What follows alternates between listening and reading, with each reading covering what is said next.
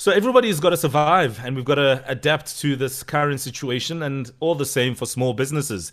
There's been so much discussion around it because small businesses are important in uh, taking the economy forward, in getting people from a situation of uh, desperation to you know a situation of opportunities in the economy and ultimately in the time of lockdowns because of covid-19 and so many other restrictions small businesses will be affected but how can we use social media effectively to stay afloat? We're joined on the line by Dimakatso Lukhele of Katso Media, who is uh, uh, obviously um, well versed in the space. She heads the um, social media at the 100% black and female owned digital marketing agency based in Johannesburg called Katso Media. Good morning. Morning, Mo. How are you? I'm very well, thank you. And how are you? Well, thank you. Thank you for having me, and hello to your listeners. Well, it's an absolute pleasure. It's difficult times for many businesses. Some have had to pause operations, some have, quite frankly, sadly gone under. But how can small businesses utilize social media as a marketing sort of tool during this time? I mean, are there opportunities that are practical and effective enough to keep those businesses in business? Um, definitely. Um, I think right now it's it's it's it's very difficult for for many businesses out there, especially those that are small. And um, according to Facebook, they recently announced that ever since um, the national lockdown, they've seen a significant number of of people going and using their platforms, such as um, their um, Messenger, WhatsApp video. So right now as a small business, it's not the time to, to, to be quiet and not promote your brand using various social media marketing tools.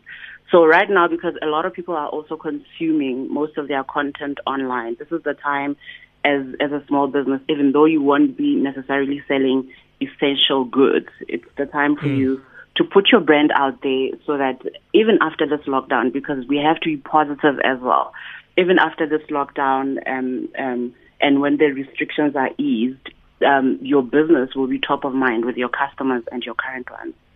Now, Dimakatso, what is it? Sorry, Mo. Uh, what is it that um, brands need to be saying or businesses need to be saying to their customers? Because you see a lot of brands who will just post a picture, you know, forget about it. Uh, there's no engagement. There's no, um, you, you, know, a, a, a communication of any values or you know what the brand stands for. Uh, what should brands be saying to their customers at this time? I think right now, as a small business, um, to expect to be making sales or revenue, it would be unfair because a lot of people are obviously focusing on essential goods. Mm. However, you can humanize your brand on social media and offer tips that are related to your customers. For example, if you own a Shisanyama somewhere in Tembisa and you want people to still remember your business after the lockdown, why don't you offer um, healthy tips on how they can actually buy their meat at home so that when your restaurant is open, they can thank you for, for helping them mm. in that time of need. So, so also, also knowing that although you can promote, promote your content on social media, it's not just about, let me put up a post or let me promote my product. It's not about, it's not about that. It's a two-way communication between mm. you and your customers.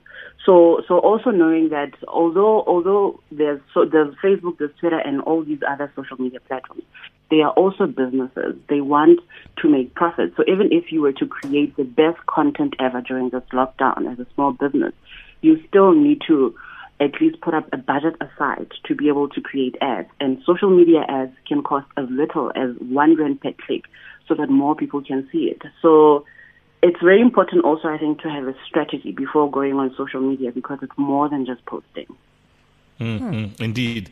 Some businesses differ, and some are obviously in various industries. Some are product driven, some are service driven. How do we approach the various um, different types of businesses? Is, is, it a blanket approach? Um, you know, if if I have a service, obviously I may have, be at a at a massive disadvantage or an advantage over somebody who has to put products out that have to be made, produced, and then put out to market. Um, so it's definitely not a blanket approach because for, for every business, you also have to have um, a social media strategy to that. So you need to know why you are on social media and who you're talking to and why you need to be posting on a particular um, on a particular platform and and make sure that the content that you create is relevant to that audience. If you are hmm. looking mm. to sell to sell products, or for example, if you're a person in fashion, probably um, creating content on a platform like LinkedIn won't work as much as it would on on, sure, on Instagram. Sure. So you need to know exactly Absolutely. where to play. Mm. Mm. We'll leave it there for now, but thanks for your time, Dimakatso Lukhele of Katso.